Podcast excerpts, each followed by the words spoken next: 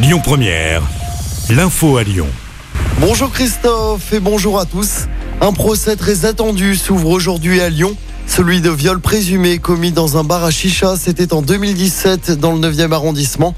Deux jeunes femmes âgées d'une vingtaine d'années à l'époque auraient été retenues sur place pendant plus de 10 heures. Elles auraient été violées à plusieurs reprises et contraintes de consommer de la cocaïne. Deux hommes avaient été interpellés et seront donc jugés à partir d'aujourd'hui à Lyon. Le procès avait été repoussé à deux reprises à cause du Covid. Utiliser la réalité virtuelle pour lutter contre le sexisme en entreprise, c'est le pari de Reverto. Cette entreprise a utilisé cette technologie pour immerger les participants dans une mise en scène où ils incarnent une cadre. L'utilisateur vit alors des remarques sexistes, discrimination ou blagues dérangeantes. L'objectif est de lutter contre le sexisme.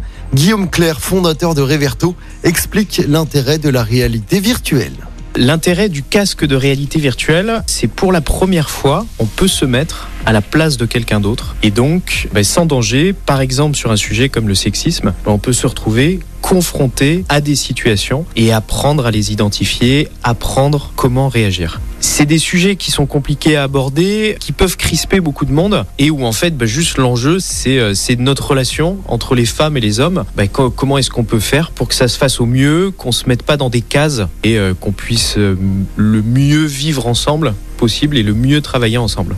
Guillaume Claire, le fondateur de Reverto. Terrible drame hier matin à Saint-Romain-Angier. Un homme a été percuté par un TER à hauteur d'un passage à niveau.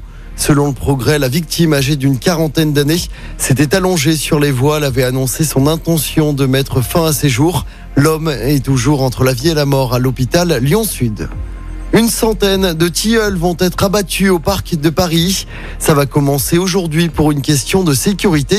D'autres arbres seront ensuite replantés. De nouvelles fermetures en soirée pour le métro B cette semaine.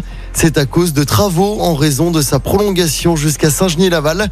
Dès ce lundi et jusqu'à mercredi, il n'y aura plus de métro B. Attention, à partir de 21h15, des bus relais seront mis en place.